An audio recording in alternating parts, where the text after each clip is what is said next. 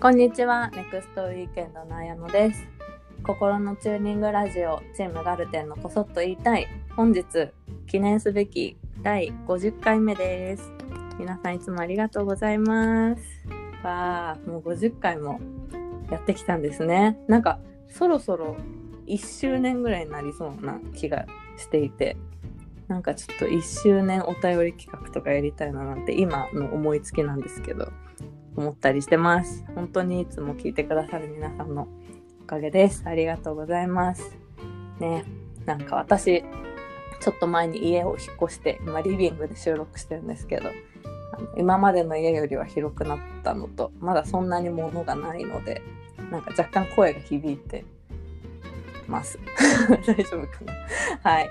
えーではね、早速今日のね、記念すべき50回目のゲストをお呼びしたいと思います。記念すべき50回目のゲストは、ビデオグラファーのりょうたくんです。イエーイ。はい、よろしくお願いします。りょうた50回目ですよ。そんな記念すべき時に俺でよかったんかな？う。記念すべき時でした。いいんじゃない？でも多分りょうたはやっぱりさ異色だからこそあの聞いてくれてる人も楽しみにしてくれてる人もね多いと思うしありがとうございます。前回のた前回だよね？と思うけどりょうたが出てくれた時にりょうたが最近なんかスープを作るのにハマっているって言ってうん、あのおすすめのレシピあったらぜひみたいなことを軽く言ったら結構皆さん送ってくださったよレシピの。いや、ね本当ありがとうございます。あのちゃんとねりょうたに全部シェアしていますのでであの今日最後にお便りご紹介させていただこうと思ってるんですけどその方もあの推進でちゃんとおあのスープのこと書いてくださって本当に うちのリスナーさんは優しいんだよね。ありがとうございます。います。はい。ということで、今日はりょうたくんの原体験トークを聞いていきたいと思います。はい、はい。原体験。ね。あの、その時のことがあったから、今の自分の思想とか、なんか性格みたいなものになんかつながってるなと思うような幼少期の体験のことを原体験というらしいんですけど、うんうん。どうですか、りょうたくん、原体験と言われて何が思い浮かびますかね？う。なんか、ピンポイントでここというよりは、まあ全体の、これ自分の人生をこんな客観視したことそんなないけど、うん。今までの流れだとなんか、前に話したかもだけど、幼稚園の時は、なんか、やっぱり大人になったら何になりたいみたいなのって授業とかで、あの、うん。書くようなのがあったと思うんだけど、その時から、そうそううそう、何もか書くことなくないかと子供的ながら思ってて、ん。すごいな。で、みんながすごい、あの、サッカー選手とか、その、お花屋さんみたいの書いてて、いや、本当に、この長い先になると思って書いてるのかなって思って、空白にずっとしてたことが、今でも覚えてて、幼稚園で？そマジ？う。で、卒園式の時に、うん。あの、もらえるアルバムみたいなのが。あって、そこの将来の夢も最初空白にしようとしてたんだけどさすがになんか確か先生が「いや絶対なんか書いた方がいいよ」って言ってくれてサッカー選手って書いた覚えがあるそれはでもさ、全く本心じゃないと思いながら書いたの。や 書いたばい。すごいね。なんか、すごいと思う。なんかさ、逆にさ、私はなんかちっちゃい時は本当にお花屋さんとか、なんでちっちゃい時お花屋さんになりたいんだろうね。ですごい人口多かったよねお花屋さんのおね花屋さん人口はすごく多かった。ケーキ屋さんとお花屋さん。そうそうそう。でもなんでなりたいんだろうね。全然わかんないけど、まあ、多分それとかあと私自分ですっごい覚えてるのはやっぱセーラームーンが好きだったからああの七夕の短冊にセーラージュピターになれますようにって自分じゃ書けないからお母さんの綺麗な字で書いてもらったなんか習い事の時の思い出とか。あうんうんなんかそういうのすごい覚えてるんだけど私はいつだったかな？なんか小学校ぐらい小学校高学年ぐらいからだんだん現実的になっていってあの例えばイルカの調教師になりたいと思ってた時があったのね。へえ。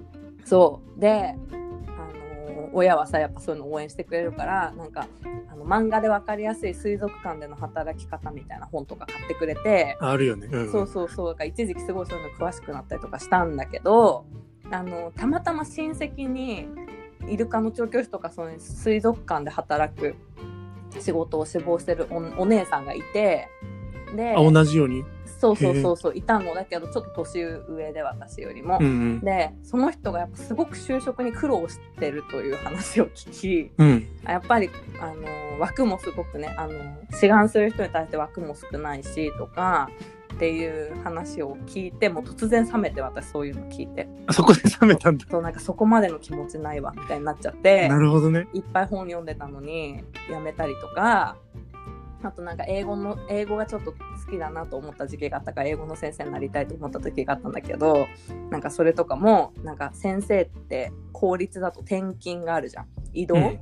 そうそう。っていうのがなんか嫌だなと思ってやめたりとかめちゃくちゃ現実的やそ。うなんかそういう現実的な条件を知れば知るほど自分そこまでの気持ちじゃないやみたいになってどんどん将来の夢失われてったみたいなタイプなのね。まあでもちゃんと取捨選択をしてたわけだ。うん、まあでも幼稚園の時とかだからやっぱ無敵だったの心がそういうことなるほどね考えてないからにさ、確かに。なんかちょっと友達がこうやって言ってるからみたいなとこもあったと思うけどなんか本当その辺何も考えてなかったから無敵だったんだけどなんか亮太はその時から そんななんでみんなそんな先のこと今決められるんだろうって思えたのはなんでなんだろうね。面白すぎるんだけど。なんかちっちゃい頃の方が、うん。すごい、じ悪く言うと脅迫観念レベルに、あのー周りを疑わなきゃいけないというか、うんうん。なんか、そんなに簡単に決めていいのかみたいな思考がずっと頭の中にあって、うん。すごいな。多分それって何何かきっかけがあったのかな？や、なんか前も話したかな。うん。小学校くらいの時に、あのー母親と一緒にどこかの駅に一回買い物に行ってたんだけど、うん母親がちょっとあの、並ぶからって言って、並んでる間近くを俺が歩いてたんだけど、気がつかない間に、その、母親がお店に並んでるところから離れちゃってて、うんうん。で知らない間に迷子に自分がなってたんだけど、うん。それをすごい、あ、これはじゃあ人に聞いて交番に行かなきゃいけないやつなんだと思って、うん。その、誰に聞くかっていうところを、確か、人を選ばなきゃいけないなっていう自分の中での思い込みがあって、ああなるほど。で知らないおじさんにまず聞くと 一人だとしても、うん。どうやってもその連れてって言ってくれない可能性もあるしうん。なんかまして怖い人の可能性があるみたいなの気持ちがあってうん。じゃあどうするかって言ったら子供同じような子供じゃ全然意味ないからうん。おばさんにしようと思って全然ちょっと言い方が悪いけどあの少し年齢のいった方にしようと思ってうん。でそれもまた一人じゃなくて二人で来てる人にしようそんな話聞いたことないよすごいな。なんで二人にしようって思ったかっていうと、その、やっぱ二人で買い物に来てる雰囲気があれば、その、何かを企んでる可能性もないしみたいなことを子供の時に思って、うん結局二人であの歩いてる人に声をかけて連れてってもらった覚えがある。すごいな。でちゃんと目的が達成されたんでしょ？されて、その後うちの母親が、あの、交番に行ってるかもと思ってくれたらしくて、走ってきて。うーんそっかよかったね。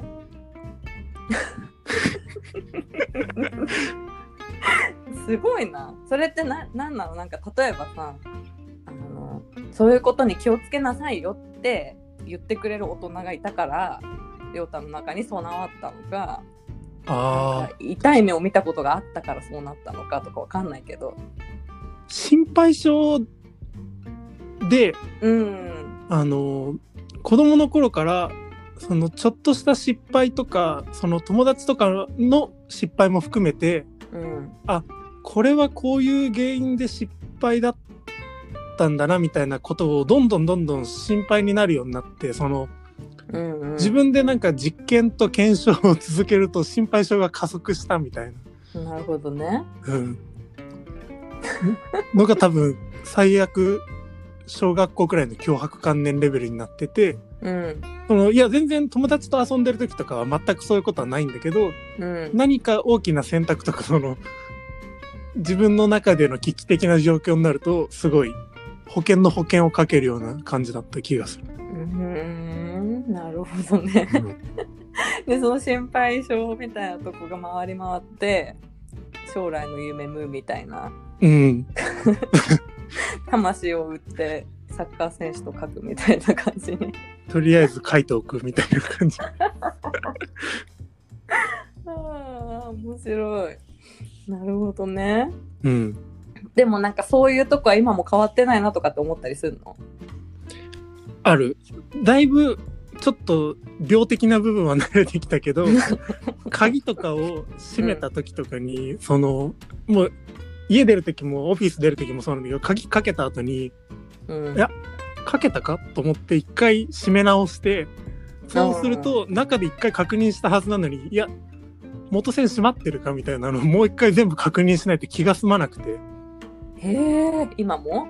今もそうだから夜にオフィス一人でもし出る時とかもあの、2周くらい中ぐるっと回って全部のへ窓をガチャッとやって閉まってること確認して、で、最後にドアの鍵を閉めて、そのドアをガチャガチャやって手にそのドアが開かなかった感触を残してから離れないと落ち着かないマジか。知らなかったよ。そうなの。ああそうなんだ。なんか亮太はに対してなんだろう心配性というふうに思ったことあんまりなかったけど実なんかはそうなんだね。自分が原因で、うんうん。あの、取り返しのつくものならいいんだけど、うんうん。その取り返しのつかない事案に関してはめちゃくちゃ心配性になっちゃう。うんうんうんうんうんうん。まあね危機管理能力ですな。そうなん、なんか、そう。ん？そんな感じです。へえ 面白いなんか今亮太の話聞いててなんか若干関係ないんだけどふと思い出したのが私のうん。母のお母さんだから私にとってはおばあちゃんおばあちゃん、うんうん。そうがあのすごく過保護過保護だったみたいな感じでずっと昔からうんなんかうんエピソード聞いてて、なんか過保護な部分とすごい厳しい部分なんだけどでなんかその過保護エピソードの一つで言うと、あのー包丁をうちの母にねが娘自分の娘に本当に多分なんか結婚するまで持たした自分から持たしたことが一度もなかったみたいな。うんうんうん。だからうちのお母さんは本当にお父さんと結婚するまで料理とかマジで何にもできない状態だったみたいな感じで聞いててうん。えへえみたいななんか怪我してほしくないからだというふうに思ってたのねそのうん。心配だから過保護って聞いてたから心配だからと思ってたんだけどなんか大人になってからその話になんかふと家族で言う時になった時にうん。なんか理由がなんか若干違くて、まあ、もちろん怪我してほしくないっていうのはそうなんだけど自分が持たせたせいで怪我をされるのが嫌だったんだっておばあちゃんは。ああ、そう確かに。自分の手を離れてしまったところでお母さんが勝手にだからそれこそ学校のねあの家庭科とかで絶対持ってたと思うんだけど、うんうんもう。そういうのは自分はどうしようもないからいいんだけどなんか自分が目の届くところとか自分がも持つことを許可したことによって怪我をされると自分がすごく辛いので、なるほどね。一切やらせないというなんかことにしてたらしくてなるほどねと思ってなんか人の心理って回回り回るんだなみたいなことをすごい思ったんだけどわずかにそれは昔あったかもしれない。えー、本当、うん。そういうなんか自分がこうやって言ってこうなったら嫌だからみたいな。うなんか、その心配性とは言ったものの、小学校の時とかすごい外で遊ぶタイプで、うんうんで、その、それこそ野山に勝手に入ってってなんか虫を取ったりするようなタイプだったんだけど、そうだよね。うんそう。あの、崖みたいなところを友達と登ってた時に、うんあの、岩を、ちょこっとした岩を掴んだら、そのうん崖、自分が最初に登ってて、その掴んだ岩がポロッと取れちゃって、うん。で、友達の頭の近くをスッと通ってったの。うん。それが未だに結構確かに覚えてるクラスの体験で、その、その時に、え、もしかしてたら死んでたんじゃないかみたいな。うんいやうん。うん今考えるとそんなに大きくない岩だったから絶対そんなことはないんだけど、うん。それでもし友達が落ちて打ちどころが悪いみたいなことがあればあったかもしれない。うん。なんかそういったことを多分すごい自分の中で追体験というかなんか何回も何回も思い返すことが確かに昔からあって、うん。そう物がこれ落ちたら危ないよなとかをいろんなところで考えるようになったかもしれない。確かに。それはその感じはわかる。なんかすごいヒヤッとした瞬間のことは絶対忘れないしね。う、ん。うん、で絶対そう私も何度もなんか寝る前とかにすごい考えたりとかする。そうだよね、やっぱり。うん、なんかそれこそい不吉かもしれないけど一回やっぱりその息子を例えばベビーカーで押してる時に車が突っ込んできたらみたいなこととかもすっごい何回も考える。うん。で一回あの妄想の中でぶっ飛ばされたりとかして絶対そういうことにならないようにしようってあの気を引き締めて出たりとか。私もなんか割割とそういう私もなんか実は石橋を結構叩いてから渡るタイプだからなんかそれが起こった時に心構えがなくて行動が何もできなかったら嫌だなとやっぱり思うよ。そうなんだよねわかるかすごい私もあのもしこの角度から車が突っ込んできたら 手をどう回して体をどうひねって子供を守ろうかとかすごい考える結構ハリウッド級のシミュレーションしてる。そうそうそうそうでもなんかそういうの見てたらその通りに動けんじゃないかなとかさなんかで確かにやっぱりでも頭の中でシミュレーションするのは大切な気がする。ねイメトレはすごいなんかしてるけど、確かにでもそうね心配性なんだね亮太もねうん意外と、実はそうなんです。ななんか独特な我が道を行く感じに見えて相当叩いてるんですね石橋をね多分あんま叩かなくていい部分とか叩いてるんだと思う。手すりとか橋桁みたいなところ叩いてるんだと思う。何それあの石橋理論はさなんか私すごいうん。人の個性を表すのに結構い使えるなと思思っうんうん。てて、わかるねなんかその人がどういう人かみたいなことをなんか知るのにさあのあちょっと出てくなんかあのさ泣かぬなら泣くまで待とうホトトギスみたいなのあるじゃん。ああ、あの、信長、家康、秀吉。そうそうそうそうそうだからあれもさパーソナリティをさ確かにね。打っちゃう人もいれば待つ人もいるしみたいな泣かせるために自分が行動する人もいるしみたいなうんうんうん。なんかそれと石橋理論も結構なんか通じるとこがあるなと思って確かに。そうなんか前あの多分ネクストウィーケの何かのイベントで自己紹介を参加者の方にしてもらった時にその石橋理論を使ってくれた人がいてうん。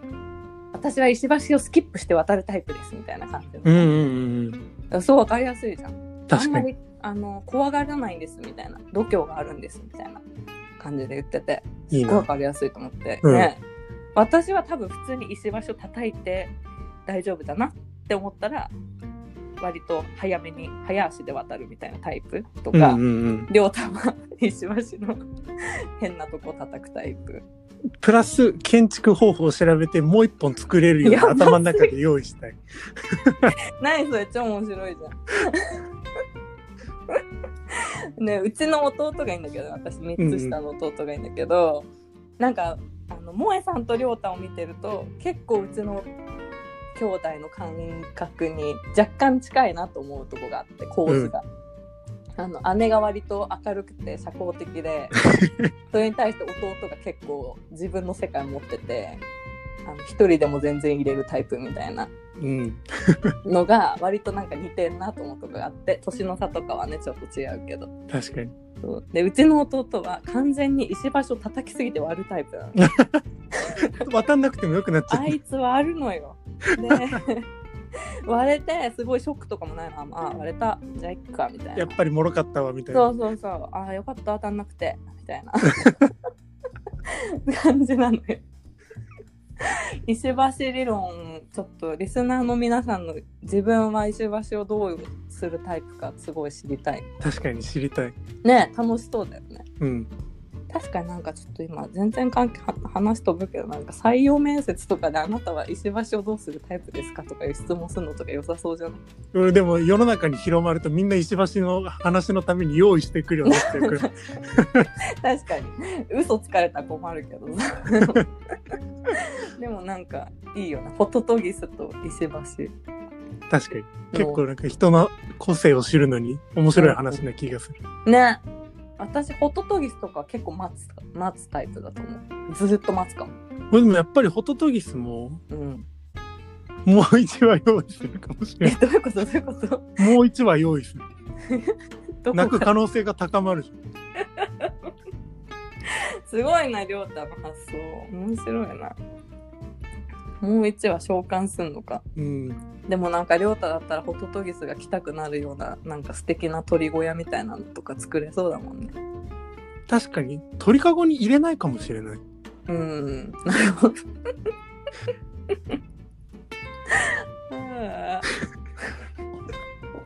はい面白いね。元が何の話だったか忘れたけど、あでもそうね、りょうたが将来の夢がそうですね。書けないかったりとか、なんかそういう割と先を考えて、心配性だという背景がよくわかりましたね。はい。そんな感じでした。ああ、面白い。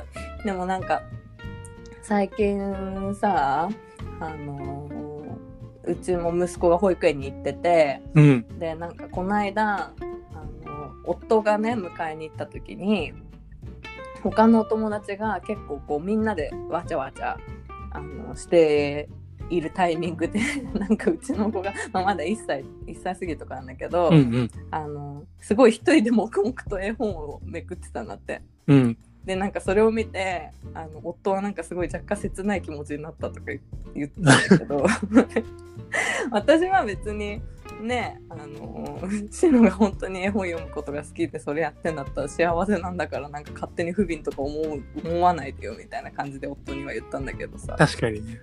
うん。でもなんか亮太もさあの前ねそれこそラジオでお話ししたけどあの父親参観とかのあの時にさ お父さんが部屋入ったら亮太だけいなくてなんか亮太はどこにいますかって言ったら多分外でダンゴムシ取ってると思いますみたいなそういう感じだったじゃん。で お父さんと他の子と親は部屋の中いるのに亮太なぜか外からそれ見てるみたいな。父親も仲いい。その図は結構さ思うと結構面白いなと思うんだけどさでもねあのなんか私とかは本当にあのちっちゃい時とか特にだけど集団の輪から外れることがすごく怖いと思うタイプだったうん。だからなんかそれ誰のラジオの時かななんかひかりちゃんからかのラジオの時も話したけどなんかひかりちゃんは結構純粋に習い事内容そのものとかを楽しめるのに対して私とかは結構今日誰が来るかなとか誰々ちゃんは休みって言ってたなちょっと心細いなとかなんかすごくねそういう人ベースでなるほどね。そう自分の気分が左右されるというかうんうん。っていうタイプだなっていうの結構さあのみんなの話とかも聞いててなんか思ったりとかするんだけどそれ新鮮だわ。本当にそういう考え方もあるね。ねでもなんか亮太はさちゃんとマイワールドで楽しめるタイプだからいいよねと思うしなんかうちの子がまだどうなのかわかんないけどその時気分で本読んでただけだかもしれないしなんかちょっと拗ねてたのかもわかんないけど でもなんかそうだとしても本人が楽しいならいいやってすごい思うからその時に結構亮太のことを思い出した私は 大丈夫だと思います。大丈夫だよね。大丈夫。なんか夫がななんか謎の心配性というかさ大丈夫かなみたいになってさそんな1歳とかでねそんなまだ友達関係とかもこ全然あれだしさうん。大丈夫じゃんって言ってんだけど。子供の頃の方が無意識に友達なんてできるし。そうだよね、うん。本当に。友達ね。なんか友達だったよねみんな。なんか逆に中学に上がって誰も小学校から知ってる人がいない環境とかの時の方がやっぱ考えすぎて最初めっちゃ緊張したりはした。わかる。そうか亮太は。うん。そうだよね、受験でみんなそれぞれから来た学校だったんだもんね。そう。さ最初やっぱめちゃくちゃ緊張して内部から来てる人とかもいて、うん。そういう人たちはもう最初からコミュニティができてるからわかるよ。この時えこんな友達作るのって難しいんだけど思ったけどまあまあいいかと思うことに途中でした覚えがある。本当でも数日だよね、そんなことないのも。でも最初結構やっぱ大きいことにはね、思うよね。思う。ね、私もあの公立だったんだけど、引っ越した先の中学だったから、私は友達が一人もいなくて、で、あの地元の小学校から来てる子たちはもうとっくに友達でみたいな感じだったから、うんうん、そうだよね。結構そうそうそうもう一人でポツンみたいなさで結構みんながあの子は見たことないなみたいな感じでこっち見てくるからなんかそうあれはすごい覚えてる今でも。ね。でも私は待ってた結構その時。なんかニコニコしながら待ってた。話相手が話しかけやすい環境を作るみたそいうな。そうそうそう大丈夫だよって受けるんだけどね こっちからは案外いけないから私。なんかそうそうなんだ。そう友達になろうみたいなのがいけないから結構なんかニコニコ待ってた。へえ。話しかけていいよっていう空気を出しながら懐かしいな懐かしいな。確かに。ねえでもなんか最近さそれこそうちの会社のあさみさんの息子さんとかも小学校に上がったりとかして、うん。ねみんなドキドキしてんだろうなと思う思うよね本人もね、やっぱ周りで見る人も、今考えるとドキドキしてたんだなとは思本当だよね,、う。うん。ねえ私結構学校楽しいみたいなタイプだったからうんあんまり私自身にそういう苦労の気持ちがそんななか中学の時はね若干不安はあったけどなんとかなる人とは思ってたから。うん。でもいざ自分の子供がとか思うと結構不安。ね。心配になっちゃうだろうなとか今からすごい思ってるけど。ね。まあまあ、まあ、うん。そういう時思い出す亮太のこと亮太がのびのび楽しそうに生きてることを思い出す私はみんななるようになるから。本当だね ね今だもう本当ね SNS とかいろいろさ、まあ、考え方によっては怖いかもしれないけどでも考え方によってはあのー本当に自分が好きなところで伸び伸びと羽を伸ばせる環境もあるからね、うん。うん。昔に比べるとねもう入っちゃったからどうしようもないみたいなことよりはもうちょっと世界が広いかもしれないからね。結構、その枠組みから外れても自分としてやっていける場所が今は多い気がします。ね。ほんといるもんね。なんか小学校の時から YouTube やっててみたいな子とかさ。すごいな。すごいよね。うん、すごいなと思うけど。それこそ自分の子供の時と自分たちのね今の子供のそういう時代になったらどうなってんだろうとかめっちゃ思うけど、まあうん。なるようになりますわな。なります。はい。ありがとうございます。ありがとうございます。はいでね今日はえー、とお便りを一通ちょっと質問もねいただいてるのではい。りょうたと一緒に答えしていきたいと思いますありがとうございます。はい、えーラジオネームたかぴーさんです。ありがとうございます。ありがとうございます。はい、いつも楽しく聞かせていただいています。仕事で疲れた時に聞くと頑張る気持ちが少し復活するので、本当にチューニングラジオって感じです。ありがとうございます。えーさて多くの皆さんが大なり小なり持っていると思うのですが私も仕事に対してモヤモヤを抱えています。コロナ禍で仕事があるだけありがたいと思うのですぐに辞めたりなどの予定はないですがもしもを考えたりはしてしまいます。仕事への情熱考え方がとても素敵だなと思っているガルテンの皆さんがもし今急に転職しなくてはいけなくなったとしたらどんな行動をするのかなと興味があります。うん。うん。現実にはないと思いますが急に会社が解散になって次のことを考えないといけないとなったら何から始めると思いますか？こんなことをしたいからこうしてみるなどがあれば教えてほしいです、えー追伸おすすめのスープの話がありましたが私は納豆汁です。お納豆汁。ね秋田の友達に教えてもらってハマっていましたが最近はめんどくさくなってインスタント味噌汁に引き割りの納豆を入れて食べていますそのことですタカピーさんありがとうございますありがとうございます。質問からスープのおすすめまでね嬉しいねうん。納豆好きだから、ちょっと今度やってみます。調べて。あインスタントな味噌汁に引き割り納豆なんてすごい簡単そうだけどね、すごい簡単。でもどっちも豆から来てるから絶対相性がいいよね 確かに。そういうくくりで見るとね。そうだよね。どっちも大豆だよね。はい、ありがとうございます。で、ね、まあ、ちょっと今のところないと願ってますけど、急に会社が解散になって、なんてことがあったら、ね、確かに亮太は何を始めようとするのか私も興味があります。でも多分、うん。農業か、漁師。素晴らしい。一次産業。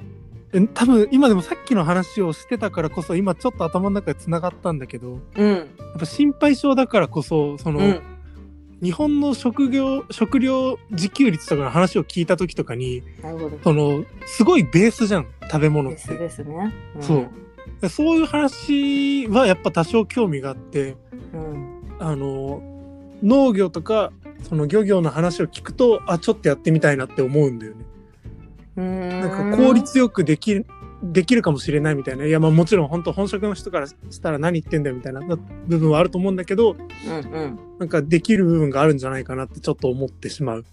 でも亮太とかめっちゃいい農家になりそうだよ なんか自然に対する理解があるしさあのかつ亮太は本当になんか仕事とか見ててもなんかそういうとこ私と似てる部分もあるけどなんかいかに今自分がやっているこの作業を効率よくできるかとか、うん。精度を上げられるかみたいなことをなんか同時にすごく考えるタイプうんうんうん。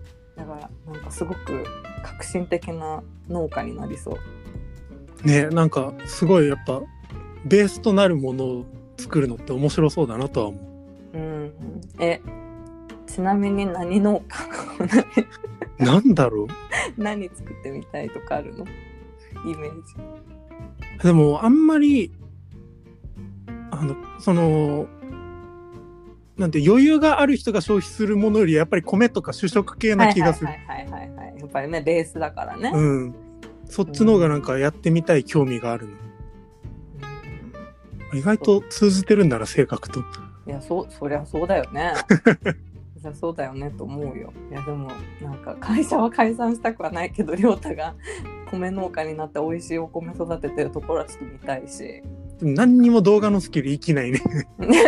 いやじゃあそこで生かすんだよそのやっぱあの農家さんとかってさもしかしたらちょっとあんまりデジタルに強くない人もいるかもしれないけど亮太。はこの経験があるからこそ農業のめっちゃかっこいい動画とか作ってファンを作る農家にななるなれる。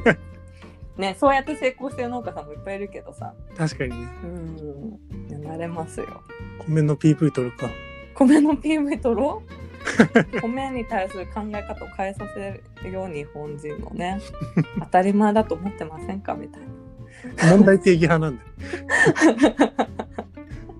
もうすごいツヤツヤしてるお米の動画とか亮太めっちゃ撮れそう、確かに。うんそういうのは楽しそうだな、撮るの。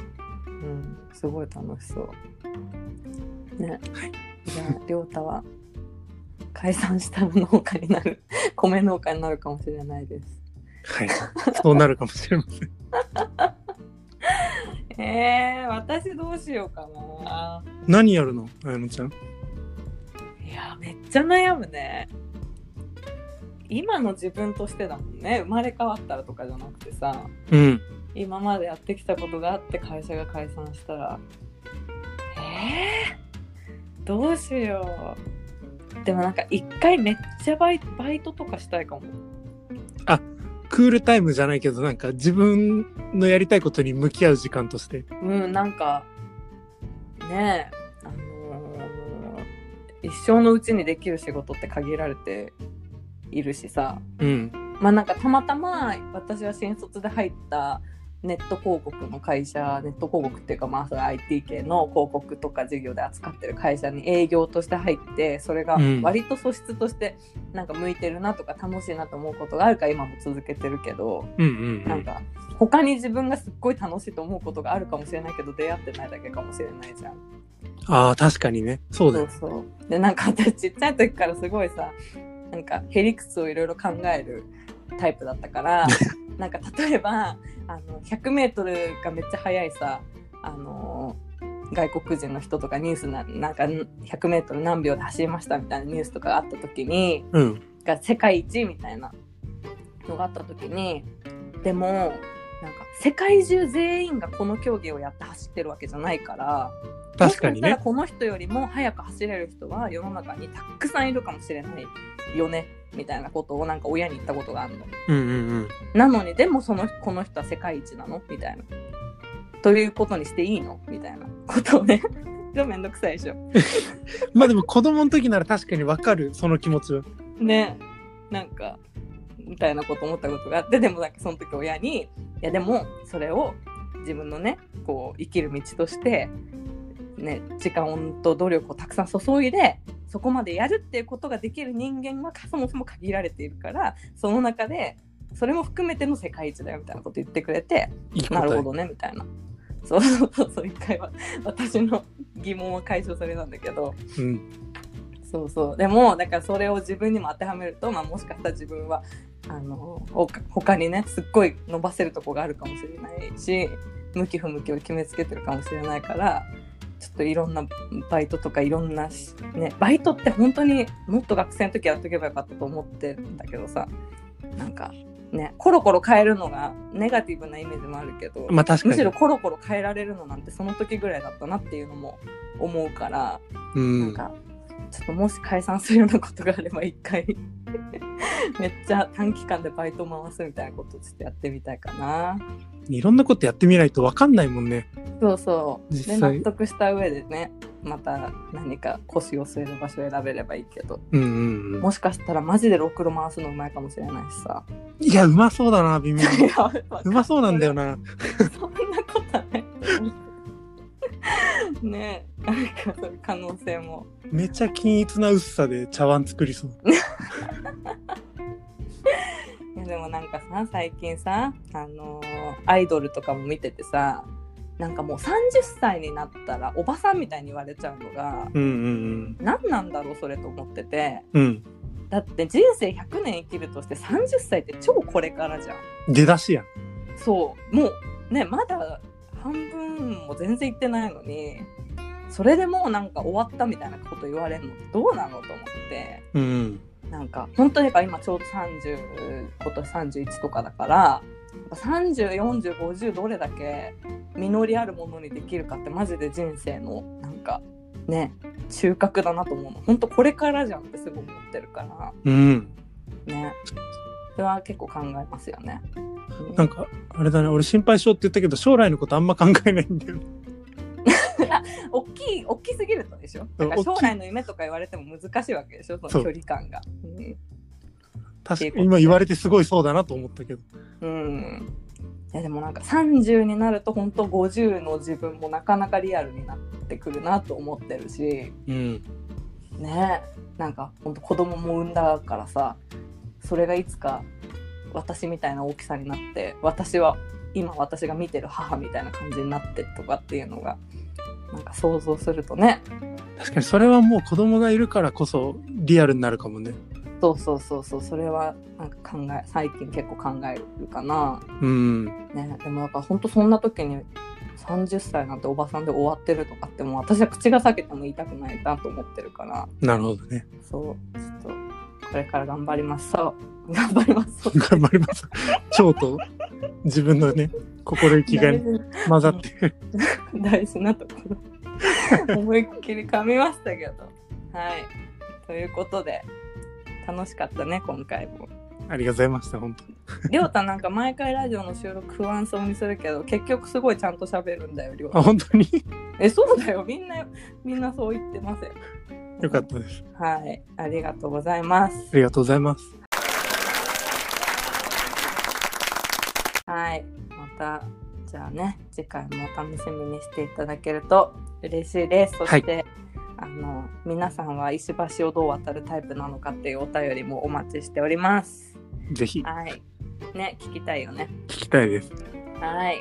ということでねじゃあ記念すべき50回目りょうたくんありがとうございましたありがとうございます。はい、えー、と、そしてまた来週最後まで聞いてくださってありがとうございます。さようなら。